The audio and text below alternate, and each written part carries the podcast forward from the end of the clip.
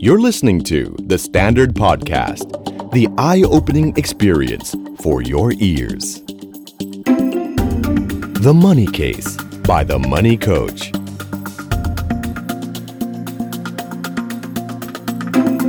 Real money, real people, real problems. สวัสดีคุณผู้ฟังทุกท่านนะครับ กลับมาพบกับรายการ The Money Case by The Money Coach กันอีกครั้งหนึ่งนะครับ ตอนนี้ก็เป็นตอนทีสี่ 4 แล้วเนาะแล้วก็มีเรื่องการเงินดีๆนะครับ เป็นกรณีศึกษาดีๆเนี่ยมาเล่ามาแบ่งปันให้พวกเราฟังกันอยู่ตลอด ก็เพื่อที่พวกเราเนี่ยนะครับจะได้เอาไปปรับใช้แล้วก็ประยุกต์ใช้กับตัวเองนะครับ ในตอนนี้เนี่ยนะครับผมให้ชื่อตอนว่าชาตินี้ไม่มีวันจนนะครับ ชื่อค่อนข้างจะสร้างสรรค์เนอะคนเราเนี่ยถ้าไม่เจ็บไม่จนเนี่ยก็ ความสุขก็น่าจะมีนะครับ ที่ผมอยากจะเล่าในตอนวันนี้เนี่ยนะครับก็เป็นเรื่องที่เกิดขึ้นในสมัยปี 2553 นะครับก็ร่วมร่วม 7 ปีมาแล้วนะครับ เป็นตอนที่ผมเริ่มศึกษาแล้วก็หาแนวทางในการแก้ไขปัญหาหนี้สินให้กับคนที่มาขอคำปรึกษา แล้วก็เริ่มไปชื่นชอบไอเดียไอเดียหนึ่งนะครับที่เรียกว่าไอเดียธนาคารคนจน หลาย ๆ ท่านอาจจะเคยได้ยินนะครับ ธนาคารนี้ก็คือธนาคารกรามินนะครับหรือ Grameen Bank นั่นเองนะครับแนวคิดของกรามินเนี่ยนะครับเป็นแนวคิดในการให้ไฟแนนซ์ที่เรียกว่าเป็น microfinance แนวคิดนี้พัฒนาขึ้นนะครับจากศาสตราจารย์มูฮัมหมัดยูนูสนะครับซึ่งท่านก็ได้รับรางวัลโนเบลสาขาสันติภาพด้วยในปี 2549 แนวคิดเนี่ยเกิดขึ้นเพื่อนะครับให้สินเชื่อกับคนที่เข้าถึงสินเชื่อไม่ค่อยได้ อาจจะเป็นด้วยรายได้ด้วยฐานะหรืออะไรก็ตาม โดยหลักๆ ของแนวคิดนี้เนี่ยนะครับเขาเชื่อว่าคนเราทุกคนเนี่ยมีสัจจะมีศักดิ์ศรีแล้วก็เชื่อถือได้ เพียงแต่บางครั้งขาดซึ่งโอกาส และการให้สินเชื่อเนี่ยนะครับก็เป็นการหยิบยื่นโอกาส โครงการของการมีนเนี่ยก็พัฒนาเรื่องของการ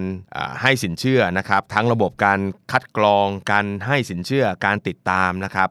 กับชาวบ้านนะครับ ซึ่งไม่มีหลักทรัพย์อะไรจะมาค้ำประกันเลยนะครับ แต่ว่ามีความมุ่งมั่นที่อยากจะสร้างรายได้นะครับ แล้วก็เลี้ยงดูตัวเอง แต่ว่าติดปัญหาที่ไม่มีทุนเล็กน้อยนะฮะซึ่งไอเดียตรงนี้เนี่ยผมฟังแล้วก็ชอบนะครับ แล้วก็ไปศึกษารายละเอียด ในปีนั้นเนี่ยนะครับผมเลยคิดออกจะอุตริเล็ก ๆ นิดนึงนะครับว่าอุ๊ยเราไม่ได้มีทุนเยอะเหมือนกับการมินแบงค์เขาหรอก แต่ว่าอยากจะลองดูว่าเออแนวคิดแบบนี้เนี่ยมันจะทำได้กับบ้านเราหรือเปล่า นะครับตอนนั้นก็เลยตั้งชื่อโปรเจกต์ขึ้นมาโปรเจกต์หนึ่งว่าชาตินี้ไม่มีวันจนนะครับ ก็ไฟแนนซ์ลงทุนเริ่มต้นโดยใช้เงินตัวเองเลยนะครับก็ควักกระเป๋ามา 2 0 0 0 0นแล้วเราก็เริ่มคิดว่า เอ๊ะ เราจะไปบุกจังหวัดไหนดีนะครับ เราก็ช่วงนั้นเนี่ยนะครับได้ไปช่วยพักการเมืองอยู่พักหนึ่งในการเข้าไปแก้ปัญหาเรื่องหนี้สินชาวบ้านนะครับ พอไปดูข้อมูลปุ๊บก็ไปพบว่าเออเขาก็มี เเรียกว่าอะไรฮะกลุ่มตัวอย่าง ซึ่งเขาเคยเข้าไปให้คำแนะนำให้ความช่วยเหลืออยู่บ้างแล้วนะครับ ผมก็เลือกอยู่ 3-4 จังหวัด ตอนนั้นก็จะมีที่สุขโขทัยนะครับ มีที่อุทัยธานี มีที่อุบลราชธานีนะครับ แล้วก็เริ่มลงพื้นที่นะครับ แล้วเราก็เลือกเป็นสักหมู่บ้านหมู่บ้านหนึ่งเพราะว่าโอ้ยด้วยเงิน 2 0 0แสนมันคงไปช่วยเยอะแยะไม่ได้นะครับ เราก็ลงไปพื้นที่ก่อนเพื่อจะดูว่า ที่ไหนที่เขามีความตั้งใจอยากจะสร้างรายได้ แต่ว่าขาดโอกาสทางการเงิน แล้วเราก็ตั้งใจว่าเออเดี๋ยวเราจะไปไปให้ความรู้ก่อนนะ เพราะว่าการให้เงินไปอย่างเดียวเนี่ยคือมันเห็นหลาย ๆ ครั้งนะครับ ในการทำงานของภาครัฐก็ดีหรืออะไรก็ดีนะครับที่ให้เป็นสตางค์ให้เป็นซอฟโลนสุดท้าย ถ้าเราไม่ให้ความรู้กับเขาเนี่ยสุดท้ายก็เหมือนกับให้เปล่าอะครับ แล้วก็จบไปแล้วก็ รัฐบาลใหม่มาก็ช่วยกันแบบนั้นอีกนะครับ เราก็ลงพื้นที่เข้าไปคุยนะครับ แล้วก็ลงไปให้ความรู้นะครับโปรเจกต์ของผมเนี่ยผมก็ให้เวลาไว้ว่า แต่ละจังหวัดเนี่ยเราจะไป 2 วัน วันแรกเราก็จะไปให้ความรู้ก่อน อบรมเรื่องการเงินให้ความรู้เต็มที่เลยนะครับ แล้ววันที่ 2 ก็จะไปให้คำปรึกษาว่าใครอยากจะทำอะไร ใครมีโปรเจกต์อะไรนะครับนะมันนี่โค้ชก็จะมีสินเชื่อให้โดยคิดอัตราที่ ไม่ได้แพงเมื่อเทียบกับตลาดเลยนะ ตอนนั้นก็คือที่ 15%ต่อปี แต่รูปแบบการเก็บตังค์คืนเนี่ยจะประหลาดหน่อยก็คือว่าคนอื่นเขาจะคืนเป็นรายเดือนใช่ไหมฮะของเราจะเน้นคืนเป็นรายสัปดาห์นะครับก็คือเรียกว่าเอาเงินที่ต้องผ่อนเนี่ยนะครับย่อยมาเป็นรายสัปดาห์เพราะว่าก็ศึกษาจากการมินเขาว่า ถ้าเราไม่ติดตามต่อเนื่อง การมีในยเวลาเขาให้สินเชื่อไปปุ๊บเนี่ยเขาจะมีการเรียกประชุมทุกสัปดาห์ว่า ใครเอาเงินไปลงทุนแล้วติดขัดอะไรนะครับ ก็ให้พูดคุยกัน แล้วก็วันที่มาพบกันนั้นเนี่ยก็เอาเงินมาส่งด้วยนะครับมันก็ทำให้เวลาส่งก็ส่งเงินก้อนเล็กๆ ไม่ได้ใหญ่โตมากนะครับที่มันสนุกก็คือ 3 จังหวัดเนี่ยที่ไปนะครับสามหมู่บ้านนะครับเหมือนกันเลยฮะเหมือนกันเป๊ะเลยก็คือว่าพอไปถึงวันแรกนึกภาพเนื้อคนในหมู่บ้านมาประมาณ 100 คนมานั่งฟังเรานะครับฟังเรื่องการเงินฟังเรื่องแต่ว่า คือมองไปด้วยสายตาของคนสอนเนี่ยเราจะรู้สึกเลยว่าถ้าทางทำไมเขาดูแบบหงุดหงิดเหลือเกินเนอะไหมฮะ หงุดหงิดว่าเรากำลังพูดอะไรอยู่น่าเบื่อนะครับหรือเหมือนกำลังรอฟังบางอย่างว่า เดี๋ยวเดี๋ยวโค้ชจะพูดอะไรบางอย่างหรือเปล่านะครับ ว่าเตรียมเงินมาให้นะเนกออกไหมฮะเอามาแจก ผมบรรยายไปประมาณค่อนวันแล้วฮะจะหมดวันแล้ว ก็คงมีเขาเรียกว่าอะไรฮะผู้เข้าฟังเนี่ยเขาก็เริ่มเบื่อแล้ว ก็ยกมือขึ้นถามกลางปล้องเลย ทะลุกลางปล้องขึ้นมาเลยฮะโทษนะอาจารย์อย่างนี้เลยนะ โทษนะอาจารย์ที่มาพูดเนี่ยมีเงินให้หรือเปล่า ตรงไปตรงมามากนะครับ ชาวบ้านเราตรงไปตรงมามาก ก็เลยถามเขาว่า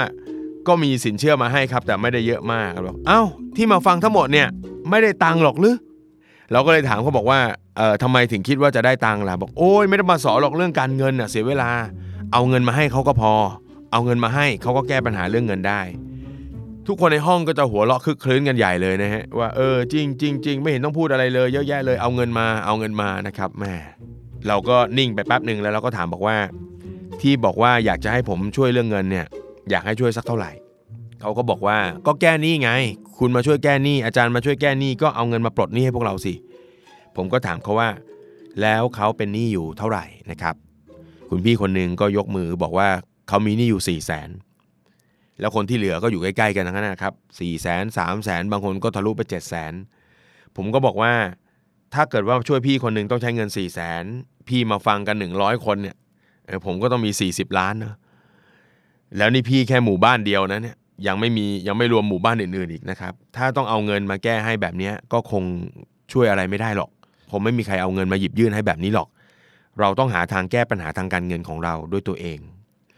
ได้ผลฮะพูดแบบนี้ปุ๊บจบวันนะครับ วันถัดมาก็ มานั่งคุยกันใหม่นะครับ เพราะว่าอย่างที่บอกโปรแกรมเรา 2 วัน 100 คนที่คุยกันไว้เมื่อวานนะครับ อันนี้เป็นตัวอย่างที่จังหวัดสุโขทัยนะนึกภาพนะ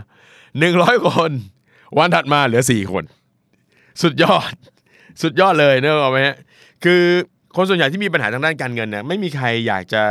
เอ่อเรียกว่าอะไรติดกับดักการเงินอยู่นานๆหรอก ไม่มีใครอยากทุกข์อยู่นานๆหรอกนะครับเขาก็อยากจะพ้นทุกข์เร็วๆทั้งนั้น แต่วิธีการพ้นทุกข์ด้วยการ รอให้คนอื่นเอาเงินมาให้เนี่ยผมคิดว่ามันคงจะไม่ช่วยแก้ปัญหาอะไร แต่ก็อย่างที่เห็นหายไปหมดเลยเหลือสี่คน วันนั้นถามว่ารู้สึกเสียใจไหมไม่ได้เสียใจนะฮะอยากจะบอกว่าผมเดินทางไปเนี่ยนะฮะตั๋วเครื่องบินออกเองนะ แม้มันจะเป็นเอ่อโลคอสก็ตาม แต่ก็ตังค์ผมเอง แต่ก็ไม่ได้เสียใจ เพราะว่าเวลาผมทำงานอะไรเกี่ยวกับการเงินเนี่ย ผมไม่ค่อยสนใจคนที่ไม่มานะ ผมไม่ค่อยเอาใจไปผูกว่า เอ้ยทำไมคนมาน้อย แล้วเราจะเอาก็เอาใจไปผูกกับเขา แต่เราเราเอาใจผูกกับคนที่มา ผมก็นึกสนุกขึ้นมาว่าไอ้สี่คนนี้คิดอะไรทำไมถึงยังมาอยู่นะฮะ ผมก็เลยเดินไปถามแต่ละคน เออ แต่ที่แปลกเรื่องหนึ่งก็คือว่าทั้งสี่คนที่มาเนี่ยเป็นผู้หญิงหมดเลยนะฮะแปลกดีฮะ ลักษณะคล้ายๆกับกรามินแบงค์เลยว่า สุดท้ายคนที่มาขอสินเชื่อแล้วก็เอาไปลงทุนแล้วก็เปลี่ยนแปลงชีวิตเนี่ย ก็มักจะเป็นผู้หญิงนะ เป็นแม่บ้านนะฮะ เขาก็ทำข้อมูลว่ากลุ่มนี้ไม่ค่อยเบี้ยว แปลกดีเหมือนกัน ผมก็เดินเข้าไปคุยกับทั้ง 4 ท่านว่า พี่ๆนะครับ ก็ตอนนั้นพี่ๆก็ก็ดูแลอายุเยอะกว่าผมเลยนะ ประมาณ 40 กว่า 50 ต้นๆเงี้ยอ้าวพี่ๆยังทำไมยังมาอยู่ครับเนี่ย คนอื่นเขาไม่มากันแล้วอย่างเงี้ยนะเราก็ถามเขาเนาะเขาก็บอกว่าไม่ได้พี่ต้องมาอาจารย์ทำไมถึงต้องมาครับเขาก็บอกว่าคำตอบของเขานี่ทำให้ผมรู้สึกเลยนะว่าคนเราเนี่ย วิธีคิดมันมีผลกับชีวิตมาก พี่พี่เขาบอกกับผมว่า มันน่าจะพอแล้วอาจารย์ จนมาถึงจะจะตลอดชีวิตแล้วเนี่ย มันต้องหยุดได้แล้ว เดี๋ยวอีกหน่อยอีกแป๊บเดียวก็ตายแล้ว พี่ก็อยากมีความสุขเหมือนคนอื่นเขาเหมือนกัน คือมันมันสะท้อนอะไรหลาย ๆ อย่างเหมือนกันนะครับ กับกลุ่มบางกลุ่มที่รอให้คนอื่นมาช่วยเหลือ หยิบรอให้คนอื่นมาหยิบยื่นโอกาสให้นะครับ ในขณะที่คนกลุ่มนี้เขาแสวงหา เมื่อเขาเจอ เขามีโอกาสเพียงเล็กเขายังไม่รู้เลยครับว่าโปรเจกต์ของผมจะพาเขาไปได้ไกลแค่ไหนเนาะแต่เขาบอกไม่เป็นไรเขาอยากจะลอง เพราะไอ้ที่มันเป็นอยู่เนี่ยมันไม่ใช่ แล้วอีกไม่นานก็จะตายละเขาก็พูดกับตัวเองอย่างนี้เนาะเขาก็อยากจะใช้ชีวิตอย่างมีความสุขบ้าง ผมก็บอกว่าอะโอเคถ้างั้นเราคุยกัน วงจาก 100 คนมันก็เล็กลงอะครับเนาะจากโค้ชยืนอยู่หน้าห้องสัมมนา แล้วก็มีคนนั่งฟังเป็น 10บสแถวเลยเนาะก็จะเหลือโต๊ะตัวเดียว นะครับแล้วก็นั่งล้อมวงกัน4คนเราก็คุยกันว่าเอาละทีนี้ต้องบอกพี่ๆก่อนนะครับ ว่าคนเราจะแก้ปัญหาเรื่องนี้ได้เนี่ยผมเชื่อว่าลดรายจ่ายเนี่ยคงจะไม่ค่อยมีประโยชน์แล้วละเพราะว่าพี่ๆก็คงจะลดกันเต็มที่กระเบียดกระเสียนสุดๆแล้วเพราะฉะนั้นสิ่งที่เราจะคิดเพื่อแก้ปัญหานี้ได้จริงๆเนี่ยก็คือต้องสร้างรายได้เพิ่ม ผมก็เลยตั้งคำถามขึ้นมาคำถามหนึงบอกว่า ถ้าวันเนี้ยพี่ไม่ติดปัญหาเรื่องทุนเลยนะ พี่อยากจะทำอะไร หรือ พี่มีความสามารถพิเศษอะไรที่คิดว่า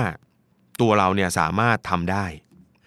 พอพูดว่าทำทำเพื่อหารายได้ได้เนี่ย แต่ละคนจะนิ่งๆคิดอะไรไม่ออกจริง ๆ แปลกเนอะคือบางครั้งเนี่ยเราเราติดอยู่กับกับดักทางการเงินนานๆเนี่ย พอถามคำถามแบบนี้ปุ๊บคิดไม่ออก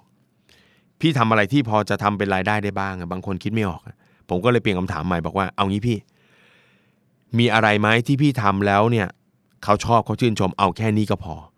แล้วพี่พอคิดว่าเฮ้ยมันพอที่จะอ่าทำมาเป็นงานอะไรก็ตามที่ช่วยเหลือผู้คนแล้วทำให้ผู้คนมีความสุขได้ คือพอเปลี่ยนคำถามนี้เขาเขาก็คิดกันง่ายขึ้นนะ มันง่ายขึ้นถึงขนาดที่ว่าคนคนหนึ่งฮะในกลุ่มเนี่ยเคยแข่งชนะเลิศประกวดตำน้ำพริกฮะเฮ้ยคือมันแปลกเนอะเพราะคนเราเนี่ยปัญหาทางการเงินมันรุมเรามากจนเกินไปเนี่ยทำให้เราลืมหรือ กดความภาคภูมิใจที่เราเคยมีเนออกไหมแต่พอเราบอกใหม่ไม่ต้องไปยุ่งเรื่องเงิน เอาว่าเราจะทำอะไรเพื่อทำให้คนมีความสุขทำอะไรเพื่อทำให้คนแบบแฮปปี้พี่ตำน้ำพริกอร่อยนะ ใครชิมของพี่ก็บอกว่าอร่อยนึกออกไหมฮะนี่ยังไม่พูดถึงขายใช่ไหมเราบอกอร่อยก่อน เหรอเราก็ถามเล่นๆเพราะว่าพอจะเปลี่ยนไอเดียพวกนี้เป็นธุรกิจเนี่ยคือแค่เขาคิดคนเดียวไม่พอไงบางคนทำอาหารอร่อยคนที่บ้านชอบถูกไหมแต่คนอื่นอาจจะไม่ชอบก็ได้เราก็บอกว่าพี่วัดยังไงว่าพี่พี่ตำอร่อย นะครับใครใครๆก็ชอบ ใครๆมาชิมก็ชอบ และที่สำคัญที่สุด พี่เคยชนะเลิศประกวดตำน้ำพริกมาแล้ว ก็เลยถามบอกว่า เอ้า แล้วทำไมพี่ไม่เอาไอ้ความสามารถตรงนี้มาทำมาหากินอะไรนะครับพี่เขาบอกว่าพี่ไม่รู้จะทำยังไง พี่เคยทำแล้วก็ไม่ประสบความสำเร็จ เราก็ให้เขาเล่านะครับ ต้องบอกนะครับว่าการทำน้ำพริกเนี่ยผมก็เพิ่งรู้นะว่า เวลาเราซื้อเครื่องซื้ออะไรมาเนาะหอมกระเทียมพริกอะไรพวกนี้มานะครับ แล้วก็มาโขกมาตำเนาะแล้วก็มาบรรจุเนี่ยเขาบอกว่าถ้ามีทุนประมาณสัก 5,000 บาท เราจะสามารถตำตำตำไอ้พวกเนี้ยทำออกมาเป็นน้ำพริก แล้วก็ใส่กระปุกขายเนี่ยต้นทุน 5,000เนี่ยสามารถขายได้ 10,000 บาท ไม่ธรรมดานะนี่มันเป็นสินค้าที่แบบกำไรขั้นต้นเนี่ยหนึ่งร้อยเปอร์เซ็นต์่ะผมก็บอกว่าอะ แล้วสิ่งที่พี่ขาดคืออะไร เขาก็บอกว่าเขาขาดเงิน 5,000 เพราะว่าทุกวันนี้เขามีหนี้ภาระหนี้ที่ต้องจ่ายอยู่พอสมควร 2. ถ้าเขาจะต้องมาตำนะครับตำเองอะไรเองหมดเลยเนี่ยมันก็เหนื่อยเหมือนกัน ถ้าเกิดว่าได้เป็นเครื่องบดเครื่องอะไรมาช่วยก็น่าจะดี เห็นไหมฮะบางครั้งคนเราเวลาถามว่าทำไมไม่ทำธุรกิจทำไมไม่สร้างหาวิธีหารายได้ เขาก็จะบอกอย่างเดียวว่าเขาไม่มีทุน แต่พอมานั่งไล่คุยกันจริง ๆ แล้วเนี่ยของบางอย่างมันอาจจะไม่ต้องใช้เงินอะไรมากมายก็ได้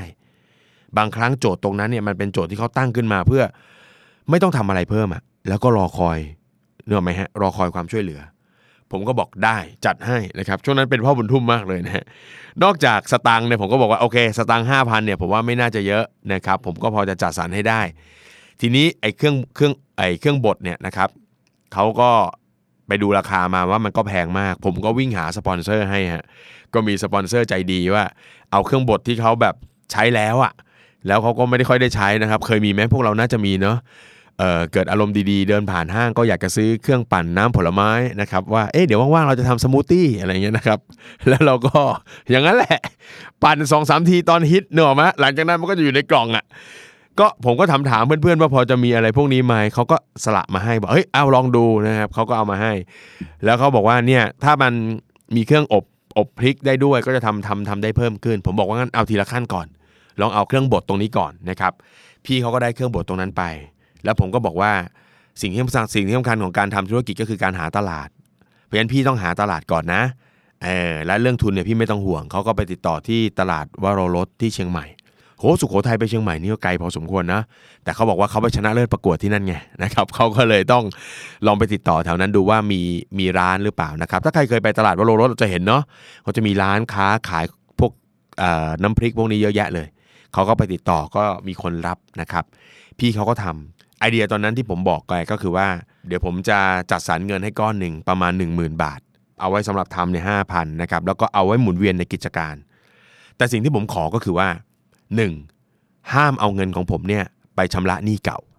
ให้เอาเงินเนี้ยมาทำกิน ปัญหาของรัฐบาลนะฮะเวลาคุณส่งเงินเข้าไปให้เนี่ยนะครับเอาละครับรายการเราเพื่อนพาดพิงนะครับรายการเราจะอยู่ได้นานหรือไม่นะฮะเวลาเราส่งเงินเข้าไปให้เขาเนี่ยพอให้เขาไปเนี่ยคุณนึกภาพนะเขามีหนี้ประมาณ 3-4แสนรัฐอาจจะมีเงินช่วยให้เขาสมมุติว่าให้เขากู้ได้ 5 0,000 แล้วคุณไม่บอกวิธีการจัดการกับเงิน 5 0,000 สิ่งที่เกิดขึ้นก็คือ ไอ้เจ้าหนี้3 4แสนนั้นอะมันจะมาทวงมาทวงมาทวงเนออกไหมฮะเขาก็เดือดร้อนไงเขาก็ต้องเอา5 5 0,000ที่มีเนี่ยจ่ายหนี้ไปซะ ซึ่งไอ้ห้าหมื่นก็เป็นไงครับ ก็จ่ายหนี้ที่มีทั้งหมดไม่หมดหรอก เพราะมันต้อง3 4แสนและไอ้หนี้ห้าหมื่นก็ยังมีอยู่ ถูกไหมฮะเพราะกู้มาใหม่ก็ยังเป็นหนี้อยู่ พออย่างนี้ปุ๊บเอาเงินที่ได้มาสดๆร้อนๆให้เขาไป หรือบางทีเป็นซอฟต์โลนเป็นหนี้อดอกเบี้ยต่ำให้เขาไปก็จบ และชีวิตก็ไม่ได้ทำอะไรเพิ่ม แล้วก็มองหาต่อว่าเดี๋ยวจะมีใครมาหยิบยื่น ผมก็บอกว่า 1 0,000เนี่ยห้ามนะ1 0,000นี้สำหรับทำกิจการนี้เท่านั้น พี่เอา 5,000 ไปซื้อของมาทำแล้วก็ส่งไปขาย อีก 5,000 เผื่อไว้หมุนเวียนก็ห้ามเอาไปใช้อย่างอื่น คนส่วนใหญ่นะครับแม้กระทั่งกับ SME ทั่วๆไปนะผมพูดถึง SME เนี่ยก็หมายถึงกับคนทั่วไปที่ ทำธุรกิจส่วนตัวขนาดย่อมๆนะครับหรือบางคนอาจจะเป็นพนักงานประจำด้วยซ้ำแล้วก็เอาเวลาว่างพิเศษมาทำกิจการส่วนตัว คนกลุ่มนี้มีปัญหาเรื่องการบริหารเงินมาก การบริหารเงินที่เป็นปัญหามากที่สุดอันดับแรกก็คือ เขาแยกไม่ออกระหว่างเงินกิจการกับเงินส่วนตัว เอาเงินไปลงทุนขายของ ขายของได้เงินมาปุ๊บ เอาเงินที่ขายได้มากินว่ะรู้ไหมมันผิด คุณต้องไปจัดสรรอะไรให้เรียบร้อยว่าเหลือเป็นกำไรเท่าไหร่แล้วดึงกำไรออกมา แล้วเอาไปกินใช้อันนี้ไม่ว่ากันนะครับผมก็บอกเขาว่านี่คืออันที่ห นึ่งสองพอเราเอาเงินไปลงทุนแล้วก็ได้สินค้าเอาสินค้าไปขายปุ๊บเนี่ยเงินที่ได้มา ถ้า 5,000 พี่เอาไปทำได้หมื่นหนึ่งพี่10,000 บาทที่พี่ได้มานั้น พี่ต้องการ 5,000 ออกมาทุกครั้ง เพื่อจะได้เป็นทุนหมุนเวียนเอาไปทำต่อ อีก 5,000 ที่เป็นกำไรอาจจะดูน้อยครับ แต่อยากให้พี่ลองจัดสรรดูว่า จะเอาไว้กินอยู่เท่าไหร่ เอาไว้ชำระหนี้เท่าไหร่ แล้วเอาไว้ออมเท่าไหร่ ลองจัดสรรให้ 3 ส่วนนี้ แต่ช่วงแรกเนี่ยกำไรพี่อาจจะน้อยไม่เป็นไรพี่ก็ลองทำดูก่อนนะครับแต่ขอให้สุดท้ายเราจัดสรรให้ได้ 3 ก้อน กินใช้ส่วนหนึ่ง ใช้หนี้ส่วนหนึ่ง แล้วก็ออมส่วนหนึ่ง ถ้าทำอย่างเงี้ยชีวิตจะไปได้ พี่ท่านนี้ก็น่ารักมากฮะแล้วท่านก็ลองทำดูจริง ๆ แล้วก็เริ่มขายได้จริง ๆ ฝีมือท่านดีจริง ๆนะครับ แล้วก็ทำกำไรได้จริง ๆ สุดท้ายท่านเริ่มได้ออเดอร์มามากขึ้น ท่านก็เลยบอกว่าอยากได้เครื่องอบนะฮะผมก็เอาหมื่นกว่าบาทนะครับ ก็ ติดต่อเพื่อนๆอีกแล้วนะครับ เพื่อนๆก็นะใครมีบ้างวะนะครับ หรือว่าบางทีก็บางคนก็เป็นเจ้าของร้านเครื่องใช้ไฟฟ้านะครับ ผมก็พูดคุยเรื่องราคาที่แบบราคาถูกมา แล้วก็ส่งมาให้ จากนั้นเขาก็ทำในสเกลที่ใหญ่ขึ้นได้ ยอดขายก็เปลี่ยนเป็น 20,000 บาท แล้วก็ 30,000 บาทในที่สุด สิ่งที่มันเกิดขึ้นก็คือเขาก็บริหารจัดการได้ถูกต้องทุกอย่างตามที่บอกเลยฮะเอาเงินเก็บเงินกินส่วนหนึ่ง เอามาคืนส่วนกลางส่วนหนึ่ง เพราะผมก็บอกเขาว่าถ้าพี่ไม่คืนเนี่ยนะครับจักรพงศ์ก็ไม่ใช่นายแบงค์นะฮะเงินจนถุงเงินถัง ถ้าพี่ไม่คืนนะครับ ผมก็ไม่มีเงินไปไปให้คนอื่นได้ใช้ต่อ เขาก็เอาไปทำแล้วก็เอามาคืนด้วย คืนตรงเวลามากสำหรับรายนี้ สุดท้ายที่ผมประทับใจสำหรับเคสนี้ก็คือโปรเจกต์นี้นะครับสำหรับเรื่องน้ำพริกเนี่ยเขาไม่รวยขึ้นหรอกครับ ไม่ได้รวยเป็นแบบมีชีวิตแบบมั่งคั่งอะไรหรอก แต่ว่าเริ่มหายใจหายคอคล่องขึ้นหนี้เริ่มลดลง ในระหว่างเดียวกันผมก็ให้เขาไปคุยเรื่องเจรจาหนี้ด้วยนะครับว่า นอกจากเราจะหารายได้เพิ่มแล้วเนี่ยเราอาจจะไปเจรจาต่อรองขอลดดอกเบี้ยลงมาบ้าง ถ้ามีจังหวะที่รัฐบาลเขามีเงินกู้พิเศษทำให้ดอกเบี้ยมันต่ำลง แล้วก็ทำการรีไฟแนนซ์แล้วก็ไปติดต่อเงินที่ดอกเบี้ยถูก มาจ่ายเงินดอกเบี้ยแพง ใช้เวลาอยู่นานครับประมาณร่วมๆ3ปี เขาถึงเคลียร์หนี้ได้หมด ในโครงการนี้มีอีกหลาย ๆ โปรเจกต์นะครับที่ผมทำแล้วผมก็ชอบแล้วก็มีความสุข มีโครงการอีกโครงการหนึ่งเป็นพี่ท่านหนึ่งที่เขารับตัดเย็บเสื้อผ้านะครับจริง ๆ อย่าเรียกว่าตัดเย็บเลยฮะเขาเรียกว่าเป็นการกุ้นนะนะครับแหมถ้าใครเคยเรียนการงานพื้นฐานอาชีพนะฮะก็จะรู้จักการกุ้นใช่ไหมเป็นวิชาที่ผมจะไม่ถนัดเลย ก็คือตามขอบเสื้ออะไรเงี้ยนะรับรับจ้างสอย รับจ้างกุ้นขอบเสื้ออะไรเงี้ยนะครับ ชุดผ้าไทยต่างๆเนี่ยถ้าเรารับจ้างสอยรับจ้างกุ้นอะไรต่างๆ พวกนี้นะครับ ตัวหนึ่งนะจะได้กำไรประมาณ 60 บาท ทีนี้คุณพี่ท่านนี้ก็มีจักรอยู่ 1 ตัวนะครับแล้วก็เป็นจักรที่เก่ามาก แล้วผมก็นั่งคำนวณดูรายได้ว่าเอ๊ะถ้าเกิดว่ามีจักรเพิ่มอีกตัวหนึ่งเนี่ยเขาจะได้รายได้ขึ้นมาประมาณเท่าไหร่ ถ้ามีจักรเพิ่มอีกหนึ่งตัวพี่เขาก็บอกว่าเขาก็จะจ้างคนมาช่วยทำนะครับซึ่งคนคนที่มาช่วยทำก็จะมีรายได้เนาะ แล้วพี่เขาก็จะมีกำไรเพิ่มนะครับ ซึ่งดูแล้วต่อเดือนเนี่ยจะได้ประมาณ 15,000 บาท ก็ไม่เยอะหรอกครับกับการนั่งเย็บทั้งวันทั้งคืน ผมก็ถามบอกว่าเดือนเดือนหนึ่งเย็บได้กี่ตัวนะครับ ถ้าเกิดว่าคนหนึ่งก็ประมาณร้อยสองตัว ถ้ามีคนมาช่วยมันก็จะเยอะขึ้นมากขึ้นนะครับ ผมก็เหมือนเดิมฮะเหมือนเดิมโครงการนี้พิเศษกว่าโครงการเมื่อกี้คือไม่ได้จ่ายเงินเลยฮะเพราะว่า หาจักรให้เขา1ตัวเป็นจักรเก่าๆนะครับก็เป็นจักรถีบอะนึกภาพออกเนาะไม่ต้องเป็นจักรแบบที่เสียบไฟฟ้าอะไรอย่างนั้นอะเป็นจักรถีบธรรมดาพอได้จักรมาตัวหนึ่งแกก็จ้างคน เรื่องของผ้าหรือเข็มได้อะไรพวกนี้แกก็ซื้อจัดการของแกเอง และแกก็ทำทำทำไปนะครับ 3 ปีเราเจอกันอีกทีฮะปรากฏว่าเขามีจักรอยู่ 4 ตัว แล้วก็มีคนมาช่วยทำงาน การบริหารเงินก็เหมือนอย่างที่เราบอกทุกอย่าง แล้วก็เป็นอีกรายหนึ่งซึ่ง เรียกว่าชำระเงินคืนให้เราได้ตรงตามกำหนดทุกอย่าง ซึ่งก็ต้องบอกว่ามันทำให้ภาพมุมมองของการเป็นโค้ชของผมเปลี่ยนไปพอสมควร เพราะว่าโดยปกติเนี่ยผมจะทำงานกับคนในสายที่เป็นพนักงานประจำนะคนในเมือง ซึ่งศักยภาพในการแก้ปัญหาก็จะสูงกว่า นึกง่าย ๆ ครับว่า แค่เรามีสลิปเงินเดือน ถ้าเรามีหนี้หนักหนาสาหัสกันอยู่ เราก็สามารถกู้เงินดอกเบี้ยต่ำมารีไฟแนนซ์ได้ ด้วยกำลังของเราเราสามารถกู้ซื้อบ้านได้ บ้านที่เราผ่อนไปเรื่อยๆเนาะหนี้ในบ้านเราก็ลดลงเรื่อยๆ ถึงจังหวะหนึ่งถ้าหนี้บริโภคเราเยอะเกินไปเราก็จะสามารถรีไฟแนนซ์บ้าน มาเคลียร์หนี้ที่เป็นหนี้ส่วนตัวได้ แต่คนกลุ่มนี้เขาไม่มีโอกาสอย่างนั้นจริง ๆ เขาแทบไม่มีโอกาสอย่างนั้นเลยนะครับ เพราะฉะนั้น เมื่อมีโอกาสหยิบยื่นเข้ามาให้ปุ๊บเนี่ยเขาก็สามารถทำได้แล้วก็ทำได้ดีด้วย อีกเคสหนึ่งก็เป็นเคสเหมือนกันก็คือเคสทำเหมือนกับไส้กรอกครับคล้ายๆไส้กรอกอีสาน ก็เป็นเคสที่ไม่ได้ใช้เงินอะไรมากอันนั้นก็อยากได้เครื่องบดเหมือนกันบดเนื้อบดอะไรต่างๆ เพราะว่าถ้าเขาไม่มีเนี่ยโหเขาทำงานหนักมากนะครับ สุดท้าย 3-4โปรเจกต์ที่ผมช่วยไปเนี่ยใช้เงินไม่มากเลยครับไอ้เคสที่ขาดทุนเนี่ยมักจะเป็นเคสที่ลงทุนพอสมควร แล้วเขาก็หายไป เขาไม่ติดต่อมาอีกเลยนะครับหมายเลขที่ท่านเรียกไม่สามารถติดต่อได้ในขณะนี้ คือ ชักดาบอะครับหายไปเลย ซึ่งผมก็ไม่ได้ตามนะ ผมก็รู้ว่าไปตามเขาเขาคงไม่มีอะแต่สิ่งที่เราเห็นเลยก็คือว่า 1. เฮ้ยคนเราเนี่ยถ้าจริงจังตั้งใจกับชีวิตจริง ๆ ความทุกข์ทางการเงินที่มีเนี่ยนะครับโดยเฉพาะอย่างในเช่นเรื่องนี้เนี่ยเราสามารถพาตัวเองออกมาได้ แล้วคนที่จะพาออกมาได้ ไม่ใช่ผม ในฐานะคนที่ไปหยิบยื่นอะไร ถ้าวันนี้เราเปรียบเทียบคน 2 กลุ่มนะกลุ่มหนึ่งผมให้สตางค์ไปแล้วเขาก็ชักดาบไป กับอีกกลุ่มหนึ่งซึ่งให้อะไรเล็กๆ น้อยๆ เป็นเครื่องมือซึ่งไม่ได้ลงทุนอะไรมากมายเลย แต่เขากับพาชีวิตของเขาเนี่ยผ่านหรือรอดได้ เพราะฉะนั้นทุกอย่างขึ้นอยู่กับความคิดของเราเป็นหลักเลย 2. โปรเจกต์นี้มันยิ่งทำให้ผมเชื่อมั่นในเรื่องของความรู้ทางการเงินจริง ๆ ผมเชื่อว่าความพยายามที่จะหยิบยื่นความช่วยเหลือ ให้กับคนกลุ่มนี้คนกลุ่มที่มีรายได้น้อยเนี่ยถ้าเราหยิบยื่นด้วยการยื่นเงิน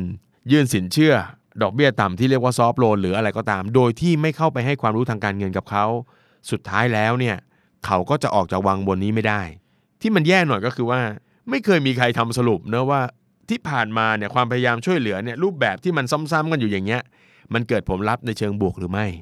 เพราะฉะนั้นครั้งนี้ผมเห็นเลยว่าเฮ้ยความรู้ทางด้านการเงิน มันถูกต้องจริง ๆ มันพาเขาให้ออกจากปัญหาได้จริง ๆ แล้วก็ไม่ได้เสียใจเลยเมื่อมานั่งนึกว่า มีคน 90กว่าคนเดินออกจากห้องที่เราสอนแล้วไม่กลับมาอีก กับการที่มีแค่คนแค่ 4 คน แต่นั่นคือหลักฐานที่ชัดเจนที่สุดนะครับ แล้วก็ทำให้ผมเนี่ยตัดสินใจทำงานทางด้านการเงินต่อมา เรียกว่ากำลังใจจากคนกลุ่มนี้ส่งเสริมได้มากเลยทีเดียว ทีนี้ที่ผมอยากจะฝากไว้สำหรับเคสนี้นะครับ ก็คือว่าผมเชื่อว่าหลาย ๆ คนที่ฟังอยู่ตอนนี้ผ่านพอดแคสต์ของ The Standard ตอนนี้นะครับ เราเป็นคนที่มีโอกาสที่จะเข้าถึงสินเชื่อ หรือมีโอกาสในการแก้ไขปัญหาได้มากกว่าเขาแน่ๆ เพราะฉะนั้นสิ่งที่ผมอยากจะบอกก็คือ1ครับอย่ายอมแพ้ ยิ่งในช่วงนี้เนี่ยครับไม่รู้เป็นอะไรกันนะ หลังไม่มาเป็นปัญหาเรื่องหนี้กันเยอะมาก เพราะฉะนั้นอันดับที่ 1 ก่อน อย่ายอมแพ้ 2 ก็คือพึ่งตนเองฮะอย่าไปเชื่อเด็ดขาดว่าจะมีใครพาเราออกไปได้ คนที่จะพาออกได้มีเราคนเดียว เพเพราะฉะนั้นอย่าไปรอว่าเดี๋ยวรัฐบาลจะช่วย พ่อแม่จะช่วย เจ้านายจะช่วย คนกลุ่มที่รอความช่วยเหลือเนี่ยมักจะเป็นคนกลุ่มที่ไม่รู้สึกว่าปัญหาทางการเงินที่เกิดขึ้นในอดีตเนี่ยเป็นปัญหาของเขา เขาจะรู้สึกว่าเป็นปัญหาของคนอื่น เมื่อเป็นปัญหาของคนอื่น กระทำเขาเขาจะรู้สึกว่าเขาเป็นผู้ถูกกระทำเขาเป็นคนดีที่ไม่มีใครช่วยเหลือ และคนกลุ่มนี้จะไม่พยายามคิดช่วยเหลือตัวเอง เพราะฉะนั้นต้องคิดช่วยเหลือตัวเองนะครับ แล้ว 3 ก็คือศึกษาหาความรู้ด้านการเงินครับ อันนี้เป็นเรื่องที่สำคัญที่สุด วันนี้ถ้าเกิดคุณเป็นหนี้อยู่ คุณกำลังพยายามหารายได้เพิ่มเนาะไม่ว่าจะรับจ้างทำงานพิเศษ คุณเป็นวิศวกร คุณอาจจะรับจ้างทำงานออกแบบ เป็นนักบัญชี คุณก็อาจจะรับจ้างทำบัญชี สมัยเรียนเคยเรียนเก่งจังเลยนะครับก็จะเป็นติวเตอร์ก็ได้ ประเด็นสำคัญก็คืออย่าลืมนะครับว่า เงินที่คุณหามาได้ ต้องบริหารให้เป็น แล้วก็บริหารคล้ายๆ กับพี่ๆในโครงการนั้นเลยครับ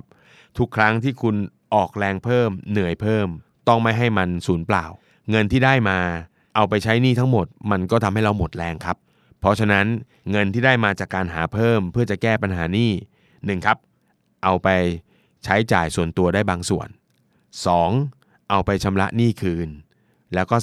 3. มีบางส่วนเก็บออมไว้เพื่อตัวเองทำงานมาทั้งเดือนนะครับ หาเงินมาแทบตายสุดท้ายอย่าให้คนอื่นหมด อย่าให้รัฐบาลหมดนะครับพูดอย่างนี้เดี๋ยวก็โดนอีกนะครับอย่าให้รัฐบาลหมดหมายความว่า ก็ให้ให้รัฐบาลก็คือเป็นภาษีถูกไหมอ่ารัฐบาลก็ต้องจ่ายเขาแหละภาษี 2 ก็คือให้เจ้าของบ้านที่เราเช่าบ้านอยู่ หรืออาจจะให้ธนาคารที่เราผ่อนบ้านเขาอยู่ ให้ร้านค้าให้อะไรต่างๆ ให้หมดเลยฮะแต่เราไม่เหลือให้ตัวเราเองเลย ชีวิตแบบนี้คือชีวิตที่ไม่สามารถขับเคลื่อนต่อไปได้ เพราะไม่มีความหวัง เพราะฉะนั้นเงินก้อนหนึ่งที่เราต้องแบ่งออกมาก็คือต้องมาเป็นเงินออมด้วย อันนี้ก็คือเป็นไอเดียที่อยากจะฝากไว้นะครับ แล้วถ้าเกิดเรื่องราวของพี่ๆซึ่งเป็นคนซึ่งไม่มีรายได้ เขาสามารถพาตัวเองออกจากชีวิตนี้ได้ ก็อยากจะเป็นกำลังใจให้กับผู้ฟังนะครับพอดแคสต์ The Money Case by The Money Coach ทุกท่านว่า เราก็สามารถผ่านตรงนี้แล้วก็พาชีวิตตัวเอง ออกสู่นี่แล้วก็มีชีวิตที่มีความสุขได้ สิ่งหนึ่งที่อยากจะฝากสุดท้ายก็คือว่า คนที่อดทน แก้ปัญหานี้ด้วยตัวเอง คนกลุ่มนี้จะไม่กลับมาจนอีก และเขาจะมีชีวิตชาตินี้ชาติเดียวของเขาเป็นชาตินี้ที่ไม่มีวันจน แล้วมีโอกาสคงได้พบกันในตอนต่อๆไปนะครับ ถ้าคุณผู้ฟังมีเรื่องราวดีๆ มี case study เด็ด ๆ เกี่ยวกับเรื่องเงินเงินทองทองนะครับ ทั้งของตัวเองหรือของคนรู้จักนะครับ แล้วอยากแชร์กับเรานะครับ inbox มาทางเพจ The Standard นะครับ แล้วผมจะหยิบมาตอบหยิบมาพูดคุยกับคุณนะครับสำหรับตอนนี้ สวัสดีครับ